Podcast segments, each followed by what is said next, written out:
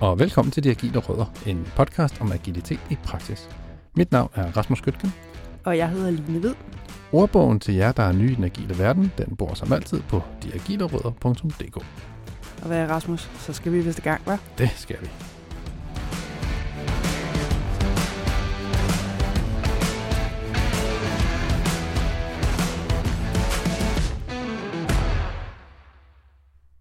Rasmus, det er jo dig, der har inviteret en gæst med i dag. Ja. Hvem er det, vi skal snakke med? Oh, men prøv nu lige at høre.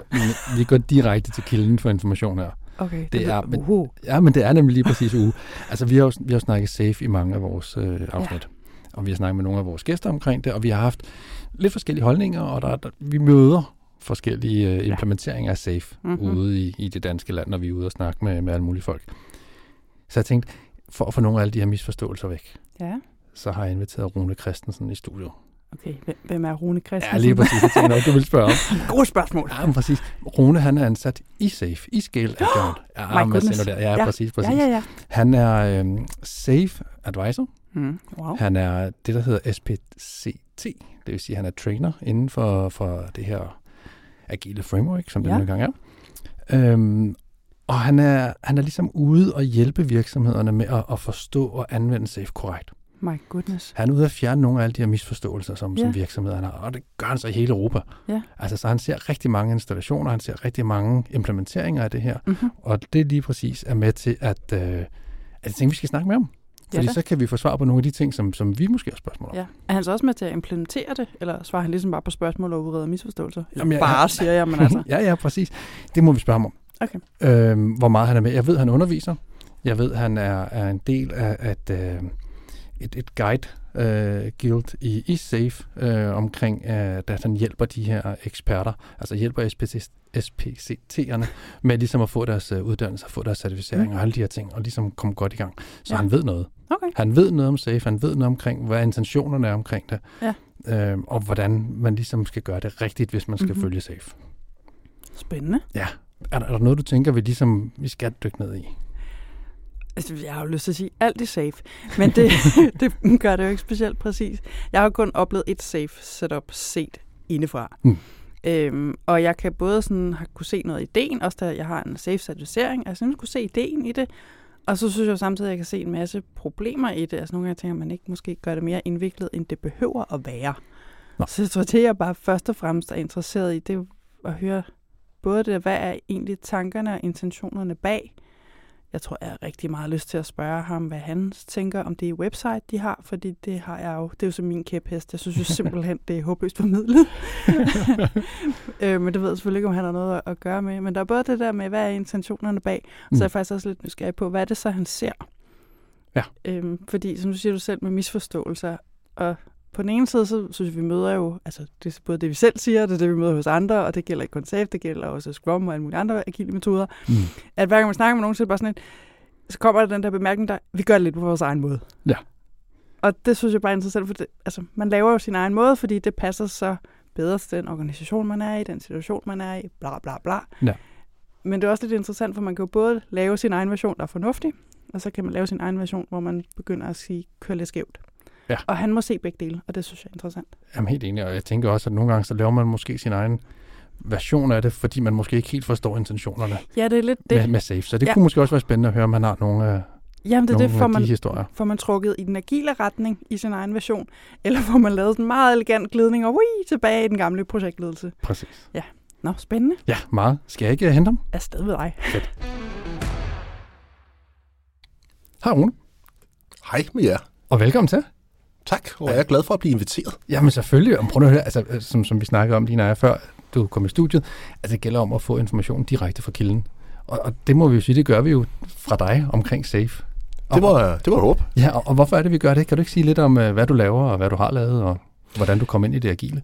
Åh oh, jo, altså det er jo, der, er jo, der er jo nogle, nogle tidsspring der at tage fat på til at starte med. Altså det agile, det startede for mig, Øh, altså før man vidste, at det var agilt i virkeligheden. Men det fandt jeg så ud af retrospektivt. Øh, så jeg har arbejdet hos, hos nogle af de store, øh, jeg ved ikke, hvad man skal kalde dem, tech-virksomheder, Nokia, Motorola, Ericsson osv., og blevet sådan opbragt lidt med at, med at sidde i, i nogle teams, sidde i nogle tekniske teams, sidde og arbejde godt sammen, øh, arbejde med hinanden.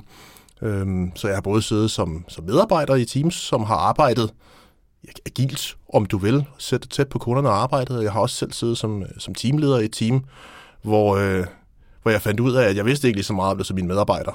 Øh, så jeg skulle nok hellere lade dem gøre det selv, men jeg skulle nok fortælle dem, hvilken vej det skulle. Og da jeg så fik flere medarbejdere, så fandt jeg ud af, at jeg nok nødt til at organisere deres arbejde lidt, og så lavede vi sådan en taskboard, som blev til et Kanban-board. Så, så det var sådan følt lidt ind i det. Mm. Og så mange år efter, når man så kigger tilbage på det, så kan man sige, det var nok agilt, det vi lavede dengang, tænker jeg. Øhm, det lyder bekendt i hvert fald. Det lyder bekendt, ja. så det, det, det, det kom ikke som en overraskelse, men det er meget rart at vide, at man har gjort det i citationstegn rigtigt. og, og hvad så nu? Hvad, hvad løber du rundt og bruger tiden på? Jamen øh, nu, jamen, øh, jeg, jeg, prøvede, øh, jeg prøvede en gang med at lave sådan en mental liste, hvad jeg laver, og så fandt jeg ud af, at jeg har for meget VIP øh, kørende samtidig. Men jeg prøvede sådan at kode det lidt, lidt smule ned. Altså, jeg bruger, jeg bruger rigtig meget tid med Scaled Agile kunder. Mm. Øh, mest med diverse forretningsenheder og virksomheder med at hjælpe dem øh, enten med at komme i gang med at bruge øh, rammeværket, eller øh, med at rydde lidt op, efter at de måske har fået en lidt uheldig start på det, eller bare være med til at introducere nogle nye metoder og begreber. Så det, er sådan, det bruger jeg rigtig meget tid på. Ja. Øhm, som og, og, det, og det gør du jo selvfølgelig, fordi du er ansat hos Scale Agile. Og det gør jeg selvfølgelig, fordi jeg er ansat hos Scale Agile, og fordi jeg kan lide det. Ja. Ellers havde jeg ikke gjort det. Øhm, så får jeg også lov til at, øh, at være med i en, øh, i en lille klub af de, som vi kalder guides øh, hos Scale Agile, og det er, det er dem, jeg tror, vi er en 8-10 stykker efterhånden, som guider vores nye SPCT kandidater gennem deres forløb, som jo godt kan tage øh, op til et par år at komme igennem, som en slags coach for dem, øh, mm. og få dem igennem det her forløb, og ultimativt tage dem igennem deres øh, certificeringseksamen øh, mm. til sidst. Det er super spændende. Det kunne jeg forestille mig. Bare, bare lige for god rundt skyld, SPCT? Jamen, øh, SPC øh, går jeg ud fra, at det står i jeres agile ordbog efterhånden. T'et står for træner. Så du er en træner af SPC'er, for at sige det øh, meget kort fortalt. Og det er ikke en, øh, det er ikke en tage tre-dages kursus og bestå en eksamen. Det er øh, sidst tjekket øh, 64 specifikke krav, som du skal igennem. Øh, x antal transformationer, inspect and adapts, et hav af bøger, du skal læse, webinarer, toolkits, du skal igennem, og så det er lang, listen er lang. Så man skal ligesom vide noget? Øh, man skal vide en lille smule.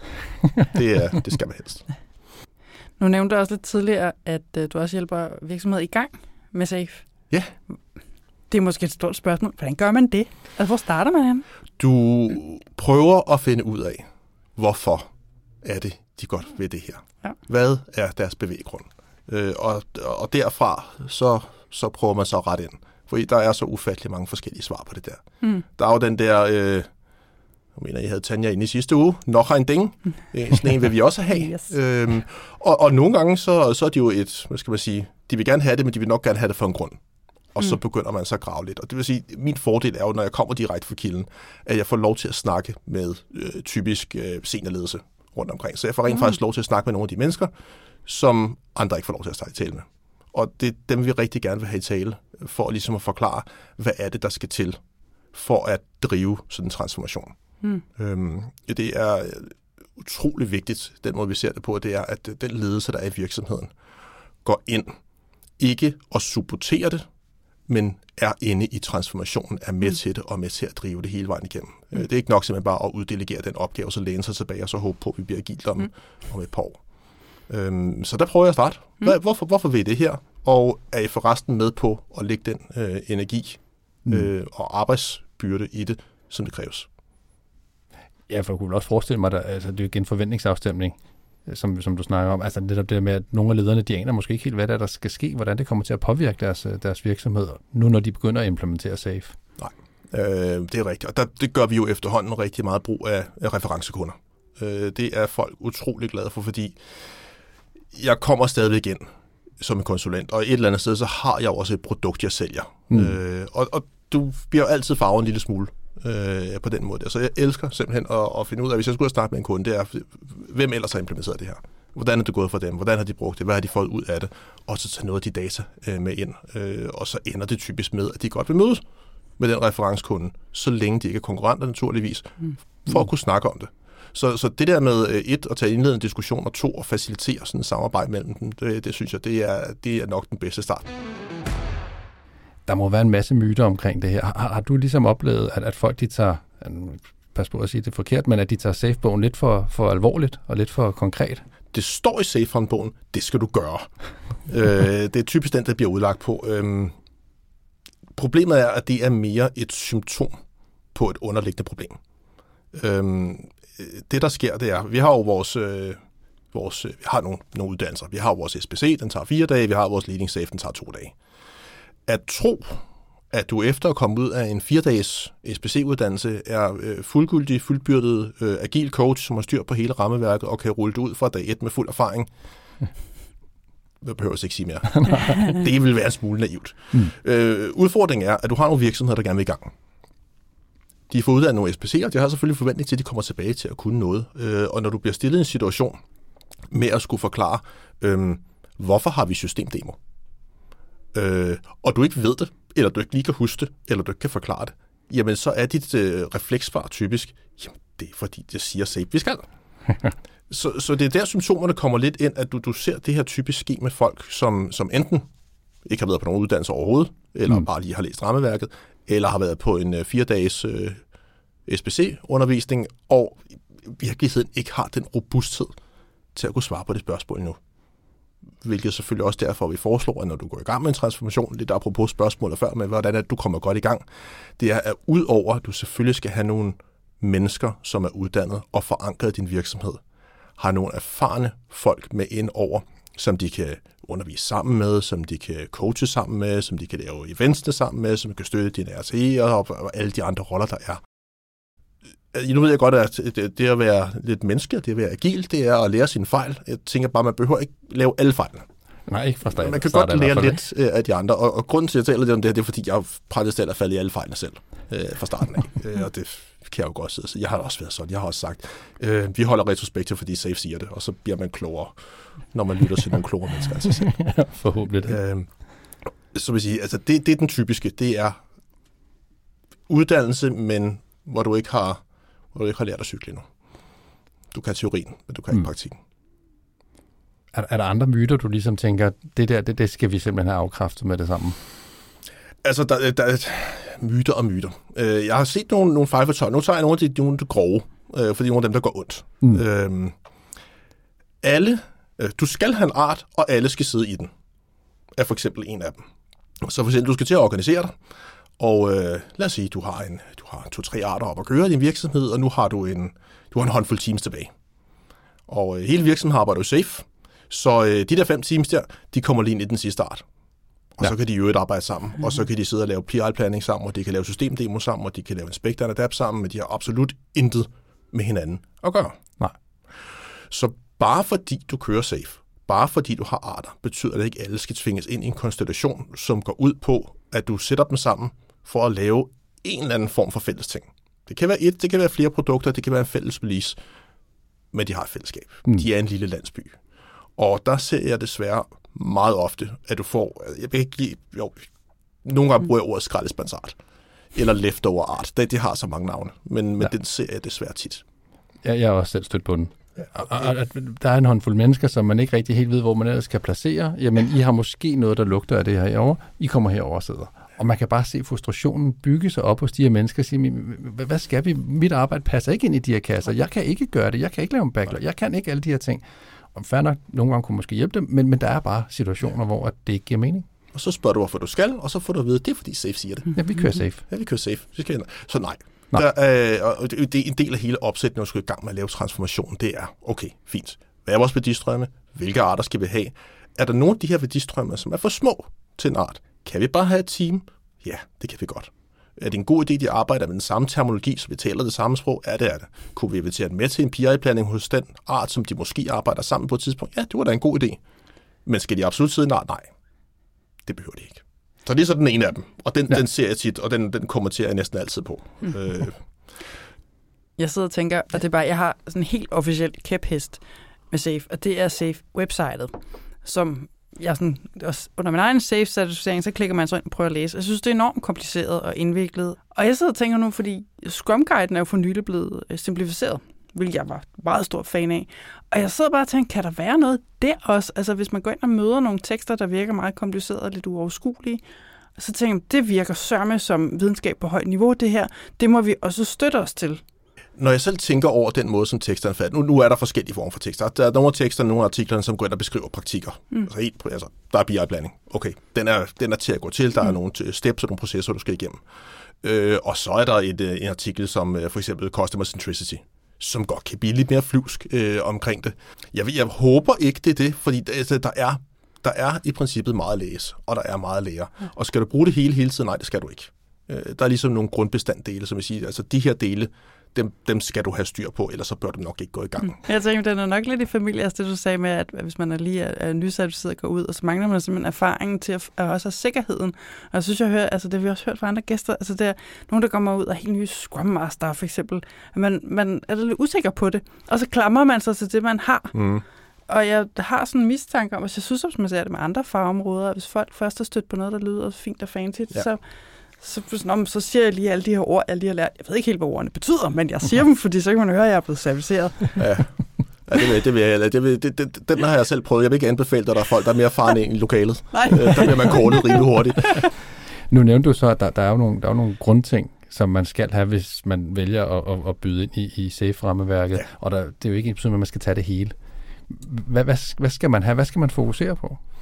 Altså, meningerne differentierer lidt. Øh, om du spørger din, eller du spørger Joe Valone, det er så nogle af de, de kloge øh, hoveder derinde. Øhm, altså, spørger du din, så vil han med, med garanti og sikkerhed sige, hvis du ikke kører BI-planning, så kører du ikke safe. Den er ligesom, den er lukket og slukket. Det er, mm. det er ligesom vores ting. Øhm, Udover det, hvis vi tager lidt for de agile briller, og vi tager lidt omkring min mening, men så er der, så er der tre ting, der er vigtige.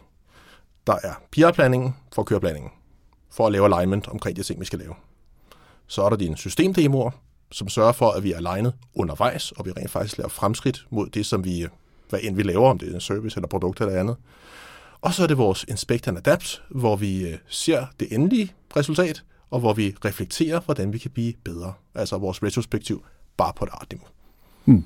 De tre ting, det er tre nøgle-events, og hvis du ikke kører dem, så vil jeg postulere, så kører du ikke safe. Og jeg tror faktisk, at det er lige præcis er de tre events, som, som når jeg er ude hos kunder og ser deres setup, at det måske er de tre, som der er sværest ved. Altså, der, der er mange forskellige holdninger til, hvordan du kører en PI-blanding, hvordan kører du en systemdemo, hvordan kører du en, en, en en inspect and adapt. Så det kunne måske være interessant at høre lidt, altså dykke lidt ned i de her events og sige, jamen hvad er, hvad er det, vi skal gøre på en PI-blanding? Fordi jeg møder tit øh, folk, der siger, jamen når vi kommer ud af PI-blandingen, så har vi en detaljeret plan for alle vores sprints, og det har vi lavet på de her to dage, som vi nu arbejder sammen på en PI-planning, og vi er bare klar til at give den gas, og det er låst, og det er neglet i sten, og det er det, vi kører efter. Hvor træt er de efter sådan en PI-planning? Fuldstændig smadret. Ja, det tænker jeg nok. Og man kommer øh, derud fra og tænker, åh, var det nu det værd? Åh, det bliver, åh, nej, det kan vi ikke. Åh, vi kan ikke over mere.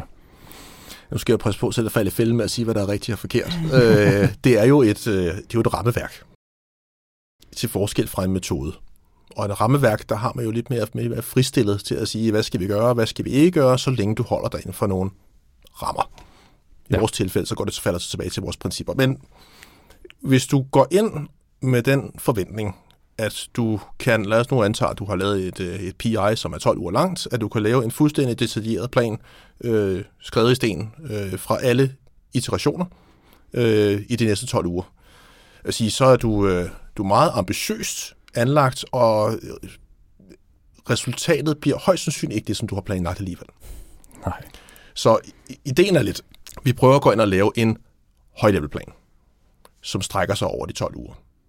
Så er der forskellig granularitet, afhængig af hvilken iteration du finder dig i. For eksempel, den første iteration, du befinder dig i, er typisk en lille smule skarpere, en lille smule mere beskrevet, dine user stories er brudt en lille smule mere ned, du har fået accept-kriterier på det hele. Og så efterhånden, som du bevæger dig ud af, iterationerne, jamen så vil du nogle gange se øh, user stories, som måske har et meget, meget stort estimat på. Vi ved godt, at vi ikke kan lave det, øh, som det er lige nu. Vi ved godt, at det skal brydes ned. Vi ved til gengæld også, at vi kommer til at lave refinement undervejs. Så det går nok. Så, så det vil sige, at den, den typiske anbefaling er finere i starten, mere grovere langt ude, men have et mål at sigte efter. Og det vil sige, skal vi se at tale, tale mål og tale antipatterns i gang imellem, det er jo det, jeg vender tilbage til, det er vores PI objectives. Ja. Hvis du arbejder i Scrum, så vil det jo være dine, dine sprint goals, og hos os, jamen, der har vi jo så både iteration goals for de forskellige iterationer, og vi har også et overordnet mål, som vi skal have i slutningen. Og når du går ind og committer dig til en plan, så committer du faktisk ikke til dine user stories. eller til dine features. Vi har taget og brudt dem ned, vi har lavet en plan, så vi kan i tale sætte det, vi håber at opnå gennem vores PI objectives, som er en, i fald af mangel af bedre ord, alignment mellem os selv, mellem resten af arten, og mellem den forretning, som vi nu forhåbentlig har tænkt os at levere øh, det her mm. produkt til. Det sker desværre øh, en gang imellem, at man siger, jamen objectives, det har vi ikke brug for. Øh, vi skal bare lave vores features, vi skal bare lave vores user story, og så galopperer vi ellers ud af. Og øh, det opstår desværre ret tit i en lukket IT-kreds, hvor alle kender featuresne, du har ikke rigtig behov for at, at tænke yderligere, og du behøver i hvert fald ikke at legne med nogen i forretningen. Nej, jeg, jeg vil sige, et af de ting, der netop fordi man sidder i to dage, og nu med corona, så har det måske været spredt over tre dage, og du sidder og banker igennem, noget af det første, der ryger, det er PI Objectives. Fordi det, det for mange, jeg tror, mange har rigtig svært ved at forstå begrebet, de har mange svært ved at formulere dem, og det tit bliver bare en genganger af, hvad der står i featurelisten. At hvad for nogle features du har med inden, og så får du en eller anden checkliste som, som mål, og det kan folk ikke se værdien af, og så er det det første, der ryger, fordi så skal vi ikke koncentrere os om det i de her to dage, vi kører på. Og det kommer så an på, hvem du kommunikerer til. Så jeg, jeg gør jo lidt af en ære ud af, at jeg holder min SBC-uddannelser. Der får jeg jo lov til at spille, øh, spille øh, under vores simulation, får jeg lov til at spille Business Executive. Og det, og det betyder i bund og grund, at jeg får lov til at spille IT-dum, øh, hvis jeg har lyst til det. Så når de sidder og formulerer deres, øh, deres objectives til, hvad de har tænkt sig at opnå, og de er hypertekniske og øh, med alle diverse jargon øh, i, så scorer jeg dem lavt. Det, det forstår jeg ikke. Den der, den der ting, en Ajax, Dims, Widget-agtig, det, det er sikkert ikke særlig vigtigt. Den får ikke særlig højt. Og så begynder de jo at stride imod. Og så begynder de at forklare, hvad er det egentlig, jeg får ud af den. Eller også er der en arkitekt, der træder ind. Og så begynder vi at have den her dialog omkring, nå okay, så hvad er det, min forretning får ud af det her mm. i virkeligheden? Og det er jo det, vi prøver at søge med de her objectives. Det er jo her alignment mellem IT og forretning. Øh, igen kigger du tilbage på det agile manifest og sådan noget. Hvad er, det, hvad er det, vi prøver på? Jamen, vi prøver faktisk at få os i IT til at sidde sammen med dem i forretning, eller sammen med kunden, hvis det, hvis det er muligt, og have en dialog om, hvad der skal laves. Og det kan vi altså ikke gøre i et, hvad skal man sige, et entydigt sprog, som IT-fører. Vi er nødt til at lave en oversættelse af det. Og er det svært? Ja. For vi er jo ikke vant til at tale på den måde. Det giver mig lyst til at stille et spørgsmål. Jeg har kun været et safe setup, og jeg ved, at der er helt sikkert nogle ting der, som jeg tror, du ville have slået hårdt ned på, vil jeg bare lige sige. Men jeg blev bare nysgerrig, altså, øh, hvad anbefaler I? Hvornår skal man lave de der objectives? For jeg tænker, der er vel også et eller andet. Man laver alle sine features, og så sidder man som en træt, ej, så orker vi det ikke helt. Og plus så har man måske fået lavet nogle features, som måske stikker lidt til højre og venstre, og så er det endnu sværere at lave det der objektiv. Burde man ikke starte med det? Mm, nej, fordi et, et objektiv er jo et, et, et, et resultatbaseret mål af den planlægning, vi laver. Mm. Så vi ved det faktisk ikke, før vi har begyndt at vende og dreje blandt andet de her features. Så, så selvfølgelig er der typisk en relation mellem et objektiv og en feature. Det er typisk noget vigtigt, vi skal lave, det skal nogle gange forklares på en lidt anden måde, som, de, som, som kan forstå. Og, og, og måden, vi finder ud af, hvad det er, vi laver, jamen vi tager den feature, så begynder vi at slå den i små stykker ned i nogle stories, og så begynder vi at kigge, øh, typisk så beder jeg øh, dem, der er i teamet, om at kigge lidt på den sidste del af en user story, der er en, som et, vil jeg, for at. Hvad er det, du vil opnå for at? Og så begynder at, at lægge de her for at sammensætninger sammen, og se, om du kan trylle det op til en objektiv, fordi det er det, du får ud af det. Mm så er det så meget feature-relevant på den måde, at begynde at, at, ja. at skrive det. Men, men der har du vist, at du har tænkt over det, hvordan bryder det ned, hvad er det, det bliver til, hvad er det for en værdi, jeg leverer, øhm, og så begynder at formulere dine objectives. Og, øhm. så, så kommer det, det, det frække spørgsmål jo så ind, ind fra højre. Og det, det er jo ikke for at lyde kritisk eller noget som mm. det er kun for at lære at forstå. Men hvis vi ikke bryder vores sidste sprints i iterationen, eller i, i PR'et, ned i detaljer, hvordan kan vi så lave et objective, som, som dækker dem? hvis du kan følge spørgsmålet. Ja, men du bryder dem sådan set stadigvæk ned. Du er bare mere grovkorn i din nedbrydning. Så hvorimod jeg måske i min første iteration vil have nogle user stories, som er, du ved, lige afhængig af, hvilket, hvilket story-system vi nu lige bruger, tager en dag eller to at lave, så er der måske nogle af de stories, der ligger ude i den sidste iteration, som er så store, at vi ved, at vi skal bryde dem ned. Vi har en rimelig god idé om, hvad vi får ud af det, men vi har ikke brudt dem ned, for det kommer vi til at gøre løbende. Men du har stadig haft en tanke om, at den her feature bliver måske brudt ned i tre eller fire grove brudstykker. Mm. Og så tager vi dem. Okay. Så du har, du har stadig brudt det ned. Du har bare ikke gået lige så meget til den, fordi du ved, du kommer til at refine det her løbende. Ja, det giver, det giver god mening.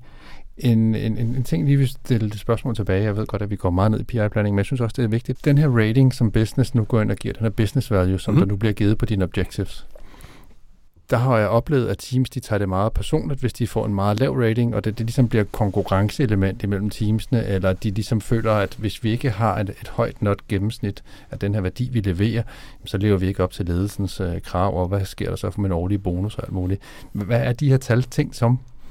er meget skæg. Altså, øh, der er godt typisk konkurrence i det her businessvalg. Det er super ærgerligt, øh, øh, men det er det. Øh, øh, først og fremmest et lille tip til, hvordan du, du modvirker det her. Øh, det står. Og det står faktisk i Safe et eller andet sted. Jeg kan ikke huske, hvilken slide. Dem har vi så mange af efterhånden. Men en, en god måde at starte op på, netop for at modvirke det her problem, det er, at du går ind til et team, som har lavet deres objectives.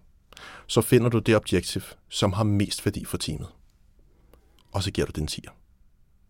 Og derefter tager du de andre objectives, holder dig op mod det objective, og siger, okay, i forhold til det, er det så halvt så meget værd, fint, så bliver det en femmer. Er det lidt mindre værd, så bliver det en syver. På den måde så sikrer du dig for, at alle teams, de får rent faktisk en 10'er. Alle de får et mest vigtige objektiv at arbejde frem mod. Mm. Og de andre kan du så score ned af. Det er faktisk noget, vi går ind og kigger på, øh, nogle af dine starter i transformationer. Senere hen, så kan du så begynde at, at bløde det lidt mere ud, når folk forstår, hvad, hvad er det egentlig for en størrelse, øh, de her, den her business value, vi arbejder med. Men den der, den plejer jeg at bruge i langt de fleste transformationer. Start med en 10 selv. Så slikker du for det. og så er man som ligesom i gang. Fordi det, jeg tænker, det er jo også svært for forretningen, måske at gå ind og, og rate, hvad er vigtigt for teamet. De ved jo mere, hvad der er vigtigt for dem selv. Ja, og øh, igen, det er det her med, at PR Objectives skal oversættes til noget forretning. Så når du nu har oversat det til noget forretningssprog, hvilken værdi giver det her så for forretningen? Og så kan du så igen sige, hvilket af de her objectives giver mest værdi for mm. forretningen, og de kan så gå ind og rate det på den måde. Det skal jo ikke være, hvad der giver mest værdi for teamet. Det skal jo sige, hvad der giver mest værdi for dem. Ja. For I prøver at, give, øh, at vurdere det. Øh, de bedste vurderinger af business value, der er det jo en dialog. Der sidder du og siger, der bliver du forklaret et PI objectives, så bliver der stillet nogle spørgsmål til det, så giver business øh, owner en eller anden værdi, og øh, hvis teamet er utilfreds, kræver selvfølgelig det her magiske begreb, der hedder psychological safety, så siger, ah, det er vist ikke en træer, det der. Hvis vi ikke får lavet den der specifikke enabler der, så kommer vi altså ikke til at lave den feature, der kommer lidt senere, og så falder det hele altså rundt, hvilket er selvfølgelig også derfor, man har sit systemarkitekt til at gå med rundt med business for ligesom at få underbygget, øh, få underbygget det her. Og så har du lidt lille omkring det, og så ender du på noget, øh, på noget fornuftigt. En af de ting, jeg, jeg synes, jeg har oplevet, der er det vigtige, det er at have teamet med i denne snak omkring den her business value. Jeg har oplevet før, at, at det kun er PO'en, måske Scrum Masteren, kan få lov til at få sig med ind til den her dialog. Men, men jeg synes bare, at det, det giver mest værdi, når hele teamet er med til ligesom at kunne udfordre det, som business ownerne siger, og måske få afklaret nogle af de ting, som de måske har misforstået under deres altså, det, det, det ærger mig lidt, du siger det på en måde, som om det ikke er tilfældet. Mm. Øh, øh, alle de steder, jeg har været, har det været sådan, og det, om det så skulle, skulle sparke folk til troet eller ej. Det her, det foregår åbent. Det vil sige, at dengang vi rent faktisk var face-to-face, så går business rundt, typisk sammen med din uh, product manager, typisk sammen med din RC, typisk sammen med din arkitekt, mm. sammen, får fremlagt objectives, har en dialog i gruppen sammen om det, giver dem scoren, men hele den dialog foregår foran foran teamet. Der bliver stillet spørgsmål til teamet. De kan komme tilbage med noget, der kan blive rettet på et objektiv, hvis det ikke lige passer ind. Og så går det videre til næste team. Ja. Og, og så, så, så selvfølgelig det, det antipattern til det her, som jeg desværre også har set øh, ske. Det er, at øh, business owner går rundt, men de er grund for skudt. Og så sørger de for, at de finder deres egne objectives, og så scorer de dem. øh, og sjovt nok, så ender de jo alle sammen med at blive 9 eller 10'er. Ja, øhm, klart. Så det sker, og det prøver man så at rette op på. Øh, og det er jo typisk, det er sjældent af ond vinje. Mm. Fordi de bedste zoner, det er typisk folk, der har travlt. Øh, og de har masser af ting at lave, og nogle gange har de lige, måske lige et andet møde, eller måske har det en anden art, det skal være i. Så hvis jeg lige kommer over i den her art, og lige får givet den business value, jamen så kan jeg lige få ordnet det. Fordi det er jo svært at skulle foran teamet stå og tale sammen om det. Specielt hvis du har nogle, øh, nogle små baby objectives, som du gerne vil have. Øhm, men, øh, men sådan går den altså ikke. Nej. Vi sidder sammen og prioriterer features på vej ind, og vi sidder sammen og prioriterer eller giver værdi til de objectives på vej ud. Jeg havde en, en, en, en snak med en anden Scrum Master omkring, jamen når vi nu har gået to dage, måske tre dage PI-planning, skal vi så starte det første sprint med en sprintplanning? Eller kommer vi ud af PI faktisk med, med den plan, vi skal lave i første iteration? Jeg ser oftest, øh, at du kommer ud af en PI-planning og går direkte i iterationsplanning. Så ja, du har stadigvæk din planning bagefter. Du skal stadig ind og lige udvælge og lige trykprøve, og du har lige fået lov til at sove på det en gang. Så typisk vil du se, at den første iterationsplanning efter en PI-planning, den tager kortere tid. den er mere triviel, men jeg anbefaler stadig, at du går ind og gør det. Mm. Lige, du har lige fået lov til at sove på dig. Ved du hvad? Hvis det tager halvdelen af tiden, så plejer det sjældent at være nogle teammedlemmer, så brokker sig over det. Det har du nok ret. Men der bliver bare snakket meget Og- omkring mængden af møder. Ja. Men du sidder heller ikke og laver, du sidder for eksempel og laver dine iteration goals på PI-planning. Og dem skal du stadigvæk ind og lave, og dem laver du til din iteration planning. Mm. Øh, så hvis det bare går ind og validerer den lidt mere finkornede plan, du lavede til den første iteration, ved at sætte nogle mål op, kigge hinanden i øjnene og nægte, det kan vi godt nå. Jeg har et sidste spørgsmål til PI-planning. Er du sikker? Nej. Er du sikker på det, det Nej, sidste? nej, nej, det er jeg slet på ingen måde overhovedet sikker på. Jamen, det er bare fordi, jeg, jeg oplever rigtig mange ting, og jeg synes, der er rigtig meget at lære. Og når, når, når Ja, nu du er i du er studiet, så, så, så kan vi jo lige så godt stille spørgsmålene. Efter en, uh, en PI-planning, så mødes alle teamsene, og der er jo den her præsentationsrunde, der vi fortæller, hvad det er, vi, vi går på, og så laver vi alle sammen en uh, vote of confident, Mhm. og uh, så går vi alle sammen hjem, fordi så er vi alle sammen sikre på, at nu er vi virkelig, uh, vi har virkelig uh, tillid til vores plan. Lige efter du har lavet dit retrospective for, hvor godt din PR-planning gik. Lige præcis. Hvor, hvor ofte ser du, at der rent faktisk bliver stemt så lavt, at vi går ind i en replanning? Og det har jeg set tre gange. Er det rigtigt? Ja, det har du jeg. har simpelthen set det? Nej, det har jeg. Det har jeg. Og jeg var selv med dem alle sammen, og jeg var RT i en af dem. Nej. Øh, Ej, så jeg har det, lyst til at lave popcorn nu. Det lyder som en god, en god historie. Ja, fordi jeg, jeg oplever, at teamet, de gider ikke mere. Det er to dage, der har været hårdt. Øh, Jeg vil bare sige tre, så får vi vel et godt gennemsnit. Ja, øhm, øh, nej, jeg, jeg, har- jeg, det er tre gange. Tre gange er det sket øhm, i min karriere, og to af dem med et godt udfald, og den tredje med et forfærdeligt udfald. Øh, så de to af gangene, jamen der var confidence så lav i den plan, at ingen sammenhængskraft, at der var jo folk, der stemte etter, og der stemte toer. Og øh, så hedder det jo så, altså forhåbentlig med den psychological safety, som du har, så spørger du høfligt, jamen hvorfor, hvorfor tænker du, det er en etter? Hvorfor tænker du, det er en toer? Øh, hvad tænker du om? Og så tager vi dialog, og, og begge de gode gange endte jo så med, at øh, jamen, øh, i en tilfælde, der var der to teams, der gik tilbage og replanlagde, fik øh, shufflet rundt på nogle ting, nogle ting på det prioriteret, så kom vi tilbage igen, fremlagde planen, og så blev den stemt igennem. Hmm. Anden gang, det var, det var lidt mere voldsomt. Der var, der var lidt flere ting, der skulle ind og descopes. Øh, nogle features øh, fra arbejdet. Det var nogle business owners, der gjorde ondt på, som skulle ind og sige, at øh, de havde jo siddet til deres planning af features og fået i citationstegn lovet, at de ville komme med, hvilket man selvfølgelig aldrig skal gøre. Og det kunne de ikke. Øhm, så der var lidt, en, en lidt større fadese der, men i sidste ende så endte det med, at øh, der blev replanlagt, og det blev lavet. Ej, Det, det, er imponerende nok, fordi det, altså, jeg har ikke været, jeg har, jeg har ikke oplevet det. Jeg har altid oplevet, at, at vi gennem, gennemsnit altid over tre, og alle folk er glade, og så går vi hjem, fordi nu gider vi faktisk ikke mere. Og jeg venter stadigvæk, altså for jeg håber, jamen jeg håber et eller andet sted, for jeg synes, at det er et sundhedstegn, hvis det er, at, at der er så lav tillid til en plan. Det kan godt være, at man, der er alle mulige andre ting, som gør, at det er en dårlig plan, men, men det er jo sundhedstegn, at man ligesom tør sige imod, og stille sig op og sige, nej, det her, det, det, det vil jeg faktisk ikke arbejde på de næste tre måneder. Ja, så du skal glæde dig til det, så længe du ikke kommer ud med tredje scenarie.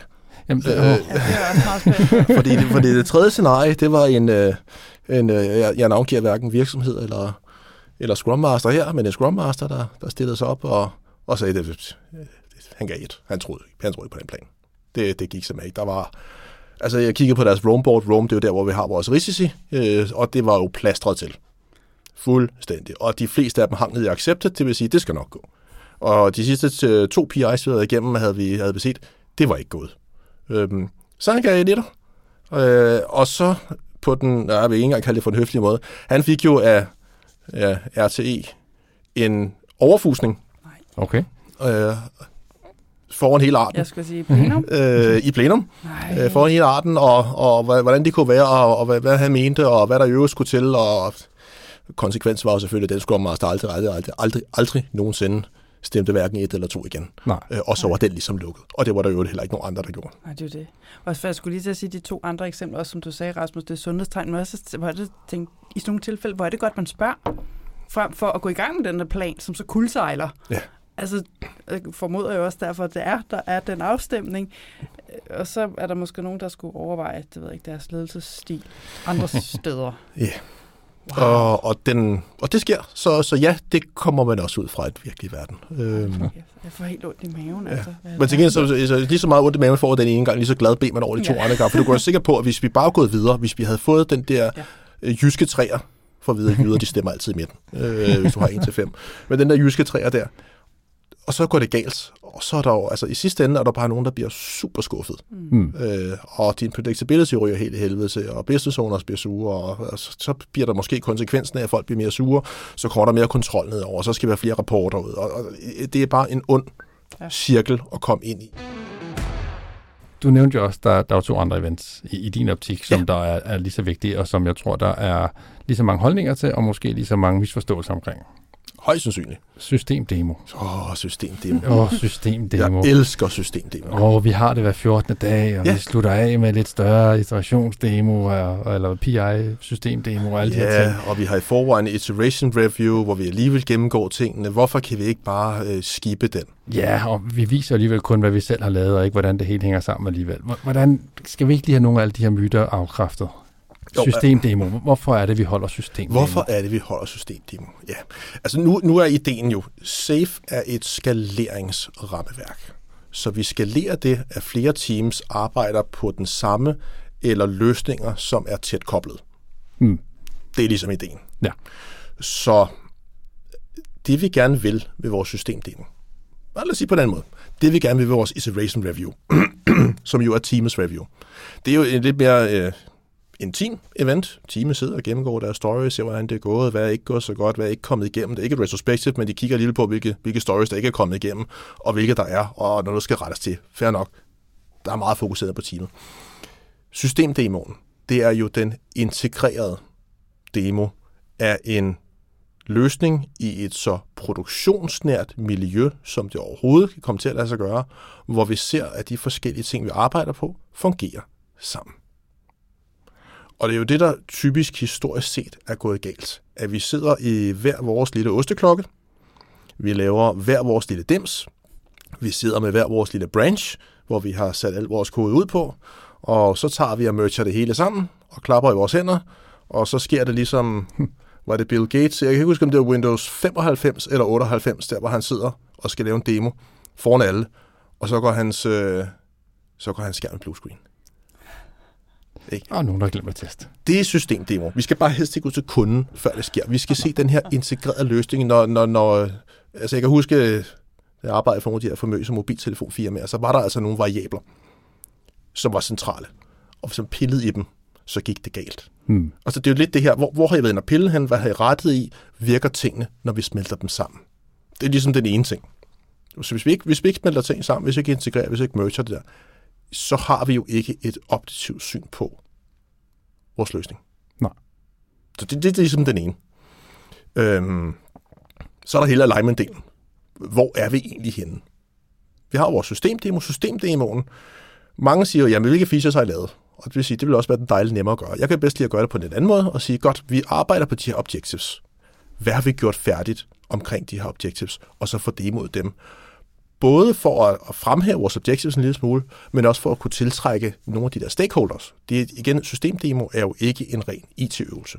Vi skal have vores business owners med. Vi skal gerne have nogle stakeholders med. Det kan være, der er nogle smeger, nogle subject matter experts, som også skulle ind og se det.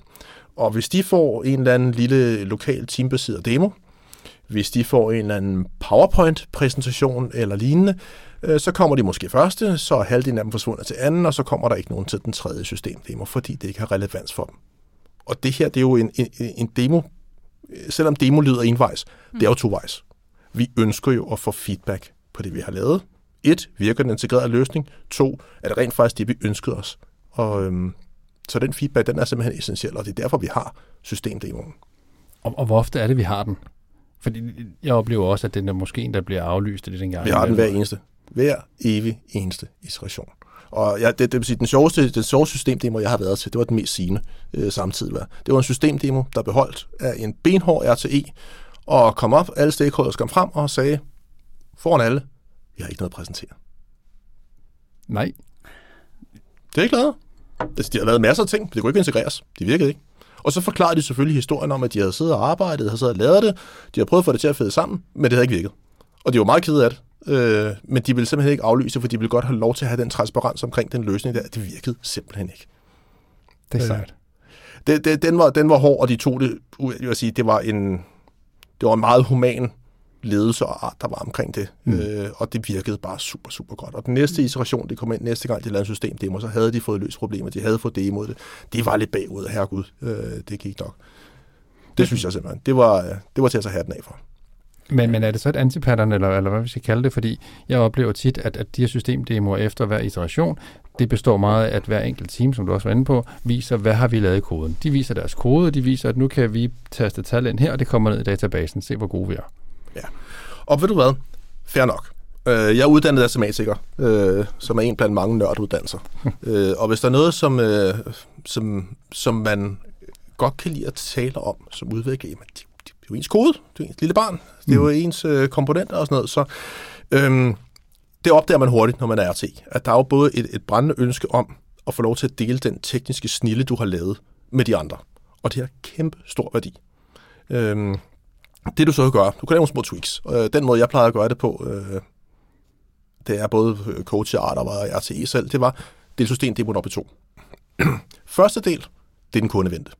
Der viser du alle disse kunderelevante ting, du snakker om de objectives, du viser løsningen, og så siger du, øh, pænt tak, kære business owners, øh, I må gerne blive, men nu går vi over og holder den, hvad skal man sige, den interne del af systemdemoen, og så kan Teams så komme op, og så kan de komme, øh, har de fået x antal tidsblokke. Det er jo selvfølgelig noget RT at sørge for på forhånd sammen med Scrum Master. Og sige, ved du hvad, der er en eller anden, der havde det her super smarte database opkald, som godt beviste, og så lurer mig om ikke, når de præsenterer, hvordan de har gjort det, er nogle andre, der siger, hold da op, det var smart, jeg skulle lige til at lave det der, men nu kan mm. jeg bare gennembruge din kode.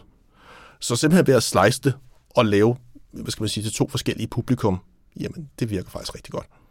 Hvem, hvem laver så, hvem, hvem afholder systemdemoen for kunden? Hvem er det, der viser, at nu virker løsningen, nu er det hele integreret, og nu kan du gøre sådan, at der kommer det her ud? Er det sådan et safe siger spørgsmål? Ja. Nej, nej, nej, men hvordan, hvordan det fungerer praktisk, fordi jeg, jeg tænker igen, det, det er i går så nemt, når det, vi har den tekniske del. Mm. Det, det er en udvikler, eller en PO, eller hvem, hvem det nu er, man bliver enige om i teamet, der skal præsentere det her. Men hvem præsenterer det så for arten og hele den her integrerede systemdemo? Det føler jeg har faktisk set alle. Jeg har set alle varianter. Jeg har set Scrum Master, jeg har set PO, jeg har set teknikere, øh, så du kan se det alle. Og nogle gange så er det faktisk meget sundt, når du, når du tænker over, at det er også de her mennesker, der skal på en eller anden måde, måske ikke skrive, men i hvert fald bidrage til at lave PR objectives. Mm. Hvis der er nogen, der har en lille smule blod på tanden til at prøve, mm. støt dem, hjælp dem lige så meget du kan, udvikler kan godt stå deroppe. Vi er bare mennesker i sidste ende. Så, så præsentere af PR Objectives, team by team, af en eller anden fra teamet, der ligesom kan stå og, og, og Jamen, det er ikke engang team for team. Jeg har øh, hyppigt set flere teams gå op sammen. Mm. Øh, fordi igen, vi taler om integrerede løsninger. Mm, og det betyder, at vi altså vinder at pille nogle ting, der er fælles. Du kan have en feature, der er delt ud på to forskellige, hvor den ene laver en lille smule, den anden de laver en, en anden del af det. Det sker jo også. Jamen, så slår de to teams så sammen, så er der måske en fra det ene team, en fra det andet team, der går op og så præsenterer de det. Det virker bare meget mere, hvad skal man sige, ægte på den mm. måde, fordi vi var jo sammen om det, og vi vil godt begge to have kredit for det. Så, jeg sidder og spekulerer på, om det nogle gange også er det måske noget af det, der går galt. Fordi man tænker, om, om vi skal da præsentere på teambasis, skal vi ikke? Og man spørger måske nede i teamsene, har I noget at præsentere? Frem for måske at have det der fokus, som du taler om, på objectives, og sige, ja. hvad er det, vi laver sammen? Og så er det, man måske kan tage hinanden under armen og sige, vi byggede faktisk det der sammen egentlig ja. i fællesskab. Lige præcis. Hmm, interesting. Det, igen, vi skalerer fælles udvikling ja. mod noget fælles mål, fælles retning, ja. fælles vision. Hvorfor ikke demo sammen? Den sidste event, yes. som, som jeg tænker, der bliver misforstået, og som jeg tror, det er i hvert fald min tanke, at det er nok den første, der ryger i, i flest tilfælde, når man skal kigge i sit PI og finde ud af, hvad kan vi nå, hvad vi ikke, og vi er lidt bagud, vores IRP-sprint, det sidste sprint, hvor vi ligesom prøver at være innovative og planlægge, der er den her event, som åh, alle hader den et eller andet sted. Inspect and Adapt. Nej. Ikke alle. Ikke alle. Ikke nej, nej, nej, jeg er også selv kæmpe fortæller for den. Men, men, men, men, men når jeg siger, at alle havde den, så er det i og med, at jeg tænker, at det er den første, der bliver, den første, der bliver, bliver afledet. Vi har ikke tid, så Inspect and Adapt, den kan vi godt, eller åh, vi får alligevel ikke fuldt op, eller vi ved alligevel ikke, hvad vi skal gøre efterfølgende, så, så lad, os, lad være med at få flere punkter, vi skal forbedre, fordi vi går ikke noget ved med det. Vi, vi aflyser. Ja. Altså, den er, den er lidt gradueret. Fordi Inspect Adapt, det er jo virkeligheden, det er jo, sådan, det er jo, det er jo kinder ikke. Det er jo, det er jo 3-1. Det er jo først din PI-systemdemo hvor du laver hele demoen af hele det stykke arbejde, som du har lavet gennem hele dit PI. Og det er jo der, hvor, det er jo der, hvor du ser øh, en eller flere PM og kommer op, eller nogle gange så er det rent faktisk en eller anden seniorchef, som går ind i en business zone og præsenterer tingene virkelig. Nogle gange har du kunderne med inde. Altså det er den store demo. Mm. Store, flotte demo. den ser jeg faktisk meget, meget sjældent blive skibet. Men den har måske en, en, en, en snært af stadigvæk at være en iterationssystemdemo. Nej, det, det, det er i hvert fald ikke meningen. Det er Nej. ikke hensigten. Nej, hensigten nej, er, at det er opsamlingen på det hele, hvor du gennemgår dine objectives, hvor du ser, hvad du rent faktisk har nået, hvad du ikke har nået. Øhm, på hele din plan. Og, og som du siger, det, det er en med lidt flere stjerner på skulderen, måske der præsenterer det over for kunderne, end, end en, en udvikler for teamsene, eller hvordan? Ja, det synes jeg. Øh, altså det, det- kan du have teams til at gøre det? Ja, jeg ser typisk product management øh, komme ind der øh, og tage tiden. Hmm. Øh, og hvorimod vi plejer at sige systemdemo, du skal ikke lave det store forarbejde. Det skal helst bare køre, fordi du jo bare har tjekket tingene ind og sat mere staging. Hos Ja. toast. Øh, øh, men til BI System demo, det er lidt den der Windows 95 øh, demo, der hvor du kommer ud og siger, nu skal det, altså, nu skal det virke. Nu skal ja. vi vise, hvad vi er nået frem til, øh, og få noget feedback på det. Så går du så videre til skridt 2 igen, så går du ned til den næste del af kinderægget. Og det er jo, det er jo dine metrikker. Det er, men hvad er det så for nogle målinger, som vi i øvrigt har fundet vigtige for vores art, øh, og få dem fremlagt for hele arten, og for business owners, og for de stakeholders, der nu er. Og hvad kunne det være for metrikker? Jamen, altså, der er jo kongemetrikken. Øh, metrikken, som man ikke må leve, må leve for uden, og det er jo ens uh, PI predictability. Hvor forudsigelige er vi, øh, hvis vi kigger på, hvad vi forventede at levere ud fra vores objectives til PI-planning, og hvad vi rent faktisk har evnet at levere her nu, når vi er nået til, vores, øh, til slutningen af vores PI. Mm. Det er også der, vi går ind, øh, enten måske lidt før, nogle gange under, går ind og scorer de her actual business value. Så når vi nu sagde, at vi ville få 10, hvis I fik det her, kære business owners, hvad var det så, vi rent faktisk fik, baseret på det, vi lige har demonstreret for jer? Igen, vi er ikke sikre, at vi kan demonstrere det hele, så det kan godt være, at man har haft et lille forum førhen, og har, har, har, gjort de her ting, og så bare demonstrere, hvad er det for nogle, øhm, hvad er det for nogle business value, du har fået. Det er også okay, det er der ikke noget galt i. Nej. Så, men PR predictability, øh, leverer vi på de objectives, som vi, som vi lovede. Øh, og det er jo ikke, fordi nogen skal basis i hovedet for ikke at gøre det, men det fortæller os, hvor forudsigelige er vi i vores leverance. Det, det er en. Det er, det er vores kongemetrik. Ja. Den bruger vi. Og så, og så derefter, så er det jo lidt, hvad er det, der er vigtigt? Er det for den art, for det produkt, vi sidder med, er kvalitet i højsædet? Kommer vi for en situation, hvor vi har for meget teknisk gæld, og der virkelig er fokus på det, er det så antallet af escape defects to production, som vi kigger på, jamen så er det det, man vælger at kigge på, Mm. for eksempel. Øh, har der været problemer med for meget VIP? Har der været problemer med ikke at få, få, øh, få nok features igennem hurtigt nok? Ikke at det i sig selv skal være et mål, men vi vil godt have, at tingene flyder. Vi vil godt lide lean, det er et flowbaseret øh, rammeværk. Jamen så kunne du ind og kigge på nogle flowmetrikker, så har du udvalgt dem. Øhm, og jeg, jeg, jeg kan blive ved. Der er jo et hav af forskellige metrikker, men du vælger dem selvfølgelig med omhu, ja. med relevans. Men, men metrikker, metrikker, det siger rigtig meget om den måde, vi arbejder på, om vi forbedrer os, og, og, og, og de to ting, demoen, hvad har vi lavet, metrikkerne, hvordan har vi som evne at, at, at lave vores arbejde, leder jo til sammen frem til den sidste del af kinderægget, som jo er vores problem solving workshop. Og jeg tror, når, når folk siger, at vi dropper inspekterne der, så tror jeg, det er den del, man mener, at man dropper problem solving workshop. Vi dropper evnen til at kunne forbedre os. Ja. Altså, det, det, er, det, det er det samme som at lade være med at lave retrospective, bare for alle teams sammen. så, så det der med at arbejde sammen, skaleret, øh, med alle de problemer og udfordringer, vi har, det gør vi jo ikke noget ved. Vi er ikke bedre. Vi, vi bruger det ikke som en mulighed på at kunne organisere os bedre, til at fokusere de rigtige steder. Jeg har enkelte gange set, at den er blevet skibet. Og det har ikke været med min gode vilje. Men de fleste gange har jeg faktisk set, øh, der bliver holdt fast i den. Det værende sagt, så har jeg også set øh, problem solving workshops, der er blevet holdt fast i, hvor RT1 har taget den her famøse stavl af forbedringsforslag, og øh, til næste inspekterne der, der lå forbedringsforslagene stadigvæk på RT1 skrivebord. Ja. Og vil sige, så vil jeg hellere droppe det. Fordi hvis der er en ting, øh, som folk hader, udover at spilde deres tid og gå til et event, som de ikke burde gå til, det er at se, at de virkelig spilder deres tid, ved at der ikke bliver gjort noget som helst ved det overhovedet.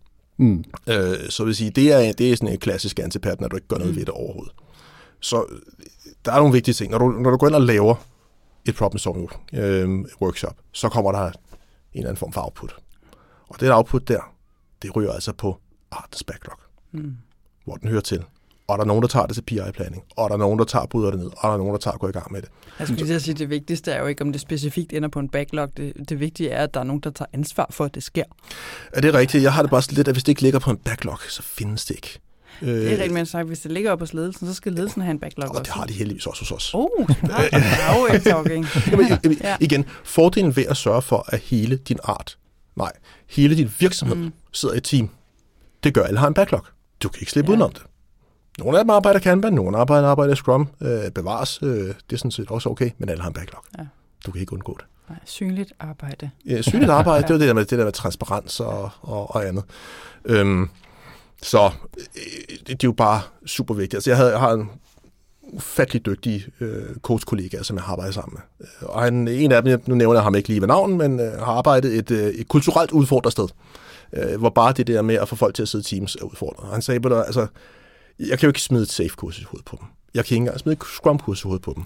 Så det eneste, han gjorde, det var, lad os bare indføre et retrospektiv. En gang med 14 dage sætter vi os ned og ser, hvad vi kan gøre bedre. Og så tager vi den derfra og ser, om vi også har behov for andre ting. Mm. Ikke? Og- og- Nu ved jeg godt, det kommer jeg ikke til at sige her. Øh, men jeg kommer i hvert fald at sige, altså det der med at lade være med at lave en problem solving workshop, det er bare, og det er bare super fjollet. Så, så Jeg kan ikke finde bedre ord for det. Men så, så hvis, nu skal, hvis vi nu skal give nogle gode råd, hvis vi nu skal sætte de her RTE'er og Scrum Master mm. og coaches, og hvad der nu ellers arbejder i arten med at lave den her øh, workshop, Ja. Hvad, hvad skal de gøre? Altså, hvordan, hvordan kickstarter den, hvis man nu er, man har skåret den væk i sin art de sidste mange, mange gange, hvad, hvad skal man gøre ligesom for at få forberedt Ja. den og komme i gang med den? Så det første, du sørger for, det er, at dine business owners ikke siver efter metrikkerne. Aller, aller, aller vigtigste. Typisk så ser du, business owners, de er der under demoen, de er der under metrikkerne, og så lige pludselig begynder døren at klappe i lokalet. Så den, selvom du holder en problem solving workshop, så er business ownerne ud af døren. Dem, der har allermest at skulle have sagt, eller som dem, som måske kan se tingene fra, med et forretningsperspektiv, og kan komme med nogle lidt andre, øh, igen, perspektiver på tingene, de er forsvundet. Fordi de havde jo ikke lige tid til den der. Ja, eller også er de blevet øh, i godsøjne vist ud, fordi det, det er jo internt. Nu, nu snakker vi IT, og vi vil vel ikke vise for godsøjne igen, hvor dårlige vi er. Altså, jeg ser typisk det modsat. Jeg siger, jeg, godt, de er nok ikke blevet inviteret. Så som RTE, så sørger du for, at de bliver. Og de ikke bare bliver, de deltager. Og du får dem gerne spredt ud på de forskellige teams, øh, som der er derinde. Nå, det er ligesom den første gang til succes. Så er der også nogen, der kan holde dig op på de forbedringsforslag, du kommer med. Det plejer sådan nogen at være super gode til. det er sådan den ene ting.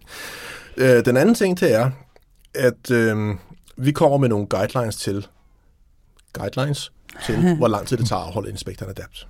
Nu kan en art være på 50, og den kan være på 125, og den kan også være større end det.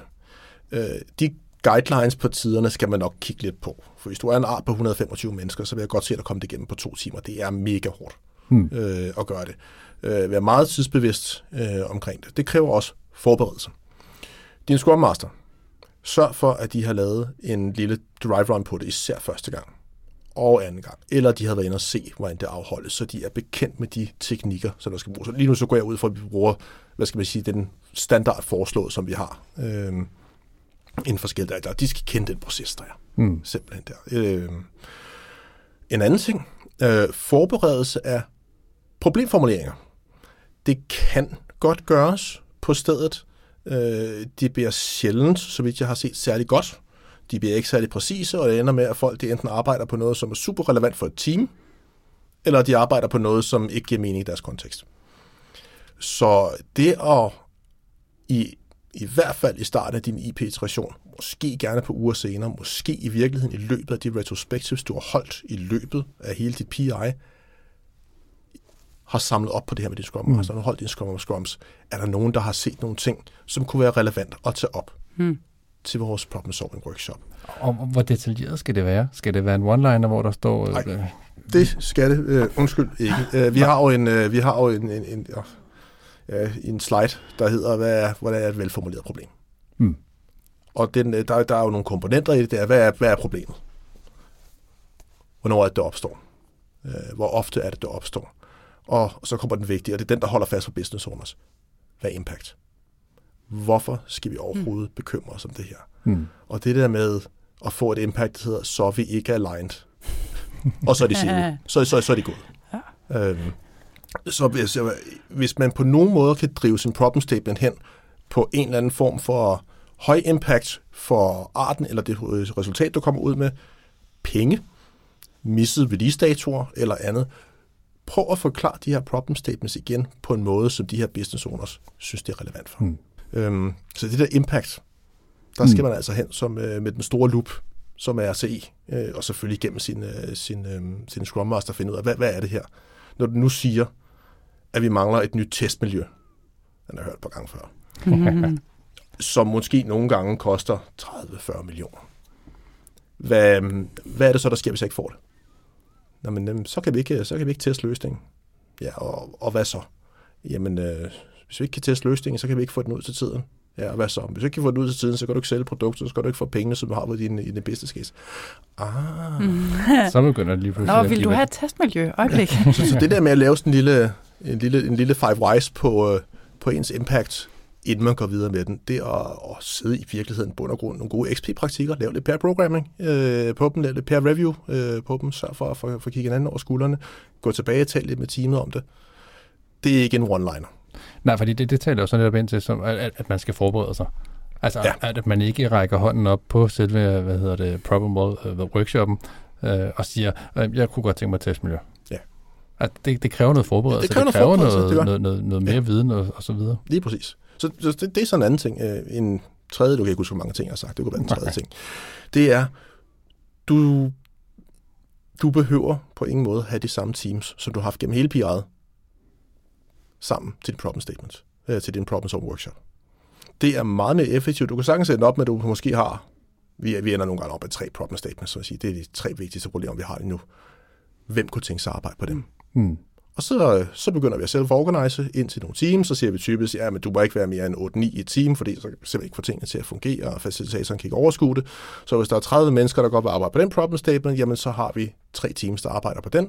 De arbejder på dem separat fra hinanden. De kommer op og forklarer, hvad de nåede frem til, og så i sidste ende, så går vi jo hen og, og laver vores famøse dot voting øh, på det, og tager det den vej, eller også så, hvis vi har lidt, lidt ekstra tid til det, prøve at skrive dem sammen øh, på en eller anden måde. Hmm. Men det der med, at nu folk arbejde på at løse et problem, som de rent faktisk føler noget for, frem for at få tvunget det, og i virkeligheden så får du en eller anden, der sidder nede i et hjørne med krydsede arme og ben, og, og gider ikke være med.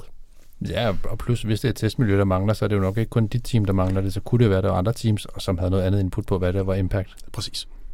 Så igen, det, det, det hele det der øh, skisme under, under IP-iterationen, der holder de der faste teamrammer op med at eksistere. Der sker noget andet der. Jeg tænker også, at det må ændre de samtaler, der er i rummet, når de er der. Altså, fordi det er jo noget, altså, de siger nogle andre ting, og jeg tror også, der sker andet med dynamikken, når der står Ja. en, som man ved har den her forretningsforståelse ja. og indflydelse. Så der er måske et eller andet. Ja, ja, siger. Og, og, og nogle, nogle, gange, nogle gange kan det faktisk hjælpe på din impact, for nogle Ja. gange det, det kan være super svært at artikulere et impact der. Ja. Men jeg kan love dig for, at nogle af de der folk, der sidder med de, med de meget, meget, meget lange Excel-ark der, de kan altså godt forklare dig, hvis en release den bliver misset. Men ja. Ja. jeg ved, jeg ved af steder, hvis du, ram- hvis du missede et release-vindue, så krævede det, at den, din eksterne leverandør, som du havde inde til at håndtere din release, de skulle have 50.000 kroner for at gøre det uden for release-vindue. Så det er meget nemt. Hvis I ikke rammer den dato, så koster det 50.000 ekstra. jeg, jeg synes jo, de her, de her tre events, som vi nu har snakket om, de, er jo- de er jo super relevante, og, og, og igen, som vi for frygt for at gentage mig selv, rimelig essentielle i, i SAFE. Du er også kommet med sindssygt gode øh, tips til, hvordan kommer vi videre. Men er der et eller andet, andet, er der et eller andet overordnet, vi ligesom skal gøre for at komme nogle af de her fejl til livs, eller nogle af de her misforståelser til livs ude i, i de setup, som der nu engang er? Ja, altså, der er jo mange forskellige ting, og jeg, jeg, jeg prøver med vilje ikke at gå efter nogen specifikke. Øh, man hører jo tit og ofte. Øh, ledelsen kan ikke finde ud af det, øh, så øh, vi gør det bare på den gammeldags måde, øh, og det er sådan lidt nemt. Øh, igen, vender lidt tilbage til det med kultur og ledelse. Øh, ledelsen har en kæmpe opgave. Når vi har et, et, et, en organisation, når vi har et system, så er det deres ansvar at sørge for at ændre det. Det er dem, der skal sørge for. Jeg ved godt, det er ikke dem, der er kulturbærende alene, men skal vi ændre nogle ting, så er det dem, der står for at ændre rammerne, Hmm. og ligesom deler deres job. Øh, hvis du skal ændre rammerne til, og det, og det er sådan set lige meget, om det er, om det er safe, eller om det er scrum, eller om det er hver andet øh, form for transformation i virkeligheden, bør ikke engang være agilt, jamen så skal de vide, hvad det er med at gøre. Hmm. Og den eneste måde, de kan få dig at vide med at gøre, det er et, få dig noget uddannelse. Lær nu den nye måde at arbejde på. Øh, og to, øh, hvis det på nogen måde kan lade sig gøre, få en eller anden, det er lidt, lidt tilbage til vores, øh, vores diskussion tidligere, få nu en eller anden, der har prøvet det før, og det behøver ikke være en eller anden, øh, en eller anden frisk SPC eller coach, det kunne også være en leder fra en anden virksomhed, som har prøvet det her før, som de kan spare med. For ligesom at sige, hvad er det rent faktisk, der skal til at få, at få ændret den her organisation. Det er så essentielt. Hvis mm. vi vil ændre systemet, som vi arbejder i, hvis vi ændrer den måde, den vi arbejder på, øhm, nu ved jeg godt, at I ikke er super vilde med at bruge ordet transformation, så det vil jeg at bruge her, men igen, det er kultur og arbejde her. Så skal man først vide, hvad man gør, mm. og så skal man derefter gøre det. Øhm, og det er det, vi har blandt andet har vores, øh, vores ledelse til. Øh, så vil sige, der er vi simpelthen nødt til at kunne sætte ind. Mm. Ledelsen skal, skal, skal uddannes, ledelsen skal hjælpes og støttes lige så meget som Scrum Master, RT og udvikler øh, osv. Det, det, det er ligesom et hjørnesten. Mm. Øhm, og hvis man har, har givet bevæge sig ind på vores øh, implementation roadmap, vores lille slange, jamen så er sjovt nok det første, vi overhovedet går ind og gør, det er at gå ind og uddanne ledelsen for at fortælle, øh, for at til at fortælle, hvorfor er de ved i første omgang. Ja. Så det er et vigtigt punkt.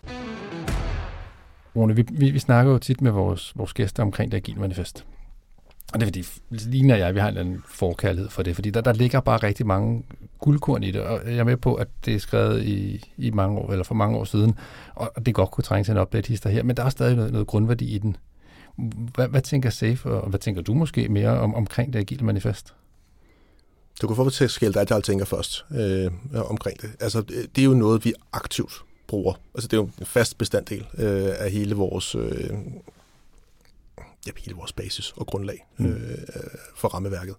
Øhm, nu vil jeg citere, hvad andre siger, typisk, at det var jo lavet en gang, og det var typisk for teambaseret agilitet, ligesom Scrum og teamagilitet. Det, det har jeg for så vidt øh, ikke en holdning til, men der er nogle, nogle ting i det, som er, langt de fleste ting er super brugbare og de er super relevante, selv når du arbejder i en skæret kontekst. Øh, vi har jo en, en, en øvelse, øh, som vi bruger, gør brug af i vores uddannelsesmateriale, hvor du netop går ind og siger, du arbejder i en skaleret kontekst. Vurder, og det er så principperne, det er så ikke værdierne. Gå ind og vurder hver af de forskellige principper, der er. Hvis du arbejder skaleret, fungerer det så, som de er beskrevet, eller skal de tweakes, modificeres en lille smule for at passe ind i en skaleret kontekst. Det er en en bestanddel, fast bestanddel og en grundpille, øh, mm. selv, for, selv for vores rammeværk. Hvis, hvis du skulle fremhæve en af de fire værdier, der ligesom ligger i hvad, hvad, hvad for en taler så bedst til dig? Altså, igen, det, det kommer nok lidt ud af min historik så. Øh, fordi jeg har været ansat i, i nogle virksomheder, som har været meget produktfokuseret, meget leverancefokuseret, meget fokuseret på at få nogle gode løsninger ud til vores kunder. Og øh, for mig, så er working software, over comprehensive documentation, den, øh, jeg vil ikke sige, at de slår de andre øh, til hver en tid, men den, den er bare vigtig, for jeg ser simpelthen for tit, jeg, jeg er træt af systemet hjemme over PowerPoints.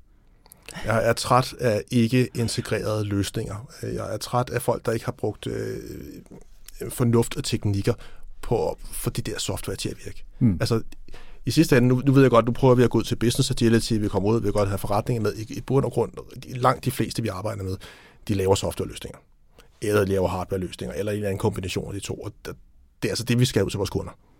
Og, og det skal fungere. Og vi skal helst gøre det med, med et minimalt antal dokumentation, eller modeller, eller så videre og så frem. Så, så for mig, det er, det er min vindende værdi. Working software over comprehensive documentation. Tusind, tusind tak, Rune, fordi du havde lyst til at snakke med os i dag. Det har været super inspirerende, og jeg har da i hvert fald fået, fået en masse gode tips med hjem til, til mine safe øh, setup, som jeg nu engang skal hjem og arbejde i. Hvis man har lyst til at, at måske stille dig et spørgsmål yderligere, ud over dem, vi har snakket om i dag, hvor kan man så få fat i dig af, eller finde dig? Jamen, øh, du kan jo finde mig, ligesom du kan finde alle andre på, på LinkedIn. Det er nu engang øh, den nemmeste måde at, at gøre det på. Så øh, slå mig op på LinkedIn, og så øh, skriv en besked, hvis du er interesseret, og så skal jeg nok svare. Det plejer jeg i hvert fald at gøre. det lyder godt. Vi linker i hvert fald også til dig i show notes. Det gør vi. Tak. Tusind tak, Rune. Ja, tak. Det var vores snak med Rune. Det tror jeg da nok, det var. Og ja, jeg føler mig, jamen, og det, det siger vi jo hver gang, det er jo næsten noget, noget fjollet noget, men jeg føler mig ekstremt inspireret. Altså, jeg har virkelig fået nogle gode ting ja. med hjem. Hvad, hvad tænker du? Jeg, jeg vil bare sige, sådan havde jeg det også. Jeg har faktisk siddet og altså, lidt lavet note to self, og nu er jeg i noget, der ikke helt er et safe setup lige i øjeblikket, men som er inspireret af safe, så der blev lavet notes to self herover for nogle af de her ting, og jeg tænkte, det skal jeg da lige huske, det der. Ja. Altså noget af det, jeg faktisk var helt vild med, det var hans fokus på de her objectives. Øhm, altså selvfølgelig det der med, at han siger, at koble det til forretning, altså man får oversat teknikken til noget, forretning kan forstå, samtidig med også, jeg tænker, at teknikken så også får en bedre forståelse af, hvad det forretning har brug for. Mm. Den der brobygning, der er i det, den er helt vild med. Ja. Det, den kan noget. Jamen, det kan lige præcis at få, få, få dem omformuleret, så det ikke er bare i godsøjne af titlen på, på featuren, som mange gange godt kan være lidt teknisk, mm-hmm. men, Mhm. men som du siger, altså få den formuleret på en eller anden måde, sådan så at, at ja, alle kan forstå Ja. måske igen værdien i den. Ikke? Ja, i menneskesprog, og netop Mm. med fokus på værdien af det. Og det, jeg synes faktisk er fantastisk, udover at han altså, taler om det som den her bro fra det ene til det andet, så stemmer den, altså, det, den stak sit hoved frem alle mulige steder. Altså, så kom den også ind i systemdemoen. Jamen igen, altså, fordi det tror jeg lige præcis er det, vi begge to har oplevet. Jamen, så laver vi systemdemo, og så kommer det ene team, og så det andet team, og så er vi lige pludselig stadig siloer i et agilt setup, og så nej, nej, Nej. nej. Lad os nu se på vores objectives, og så er det det, vi demoer ud fra. Og tænke, nej, hvor Ja. er det smart. Ja, og præcis, at vi demoer noget, der er integreret. Ja, Altså, vi, vi viser faktisk applikationen fra ende til anden, ish, alt efter hvor henne i, i, i, Ja. i, P, jeg ved, i P'et vi er. Ja. Men, men det der med, at, at vi kan vise, hvordan funktionaliteten den fungerer, holdt op imod vores, øh, vores øh, objectives, det er super stærkt. mm-hmm. Og ikke i godsøjne bare, at, at vi kan putte data i en, en database. Ja, og så er det ikke en PowerPoint. Det kunne jeg også godt lide, han sagde. Ja. Din systemdemo, ikke en PowerPoint. Working software, tak. Præcis. Og, og det, det, altså, nu skal vi ikke tage glæderne på forskud, men det er også det, han snakker om med det agile manifest. Ja. Altså, han vil have produkt. Han, han, vil, han vil have det her software til at virke. Ja. Øhm, og det gør du sindssygt godt, hvis du demonstrerer det på din systemdemo. Ja. Er der andre ting, du ligesom blev mærke i? Øh, ja, det med ledelsen. Mm. Fordi den har vi jo også været omkring før. Og, altså, og vi sidder jo her måske og bitcher lidt på sit liv. Der. Ja, så den der ledelse, så vil de også bare have noget, der er pænt der. Og det der agile, det er så smart, ikke? Jeg synes, han blev dejligt konkret. Hvad gør man Mm. så med den der ledelse? Fordi vi kan jo ikke komme udenom, at det er jo det, der er virkeligheden derude. Der er, der er mange ledelser, som måske både har bare har hørt om det, eller også, det ved jeg ikke, spiller golf med nogen. Nu hiver jeg alle fordomme frem, ikke? Og så siger nej, sådan skal vi da også have. Og så siger, jamen, det er altså nogle gange det, der er opgaven. Det er nogen, der har forelsket sig i det. Men hvad gør man så? Ja. Og det der, man både sagde, at han, han ser nogle gode forandringer, når der simpelthen kommer den rigtige person ind i ledelsen, Hmm. der kan gå ind og rykke de andre. Og så var jeg også ret vild med, altså, det er så min formulering med det, jeg har lyst til at kalde, at ringe til en ven. Ja. Altså, at man på en eller anden måde laver et form for mentorship, er det måske i virkeligheden. Nogen, der har allerede har været igennem det, og derfor kan fortælle om, hvad det egentlig både kan give, men også kræver.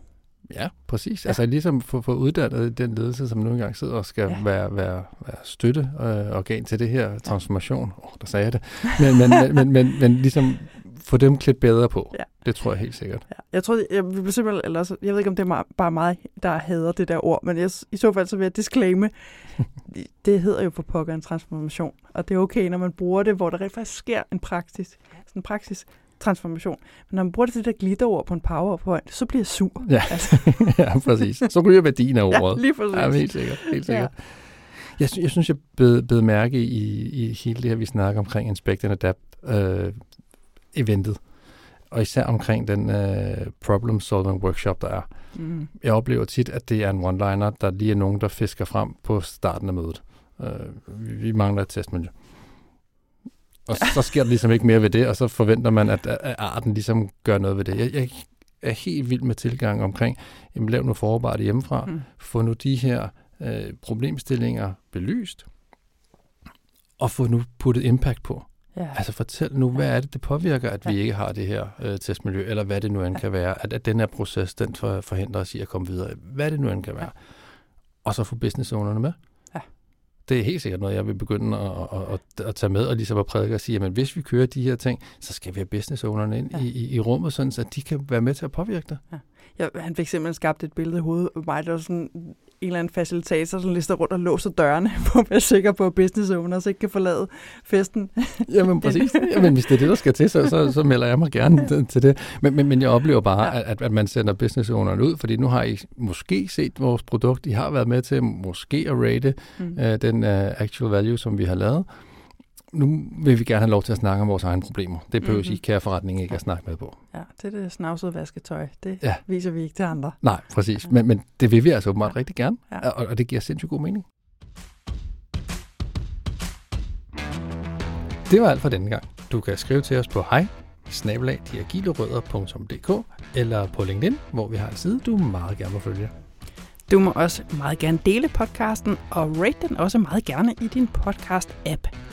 Du kan som altid finde både os, ordbogen og podcasten på deagileråder.dk, og så deler vi alle relevante links fra dagens episode, som du finder i show notes. Jeg hedder Rasmus Gøtgen.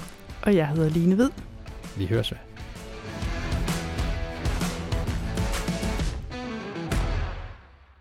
Nej, nej, nej, Line, du får den sidste, fordi det var en perfekt afslutning. Ja, for pokker.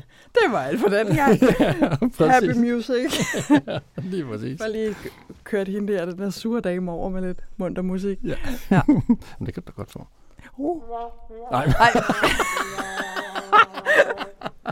Okay, Rasmus, Okay, gider du godt øve dig på, hvilke lydeffekter der sidder i hvilke knapper?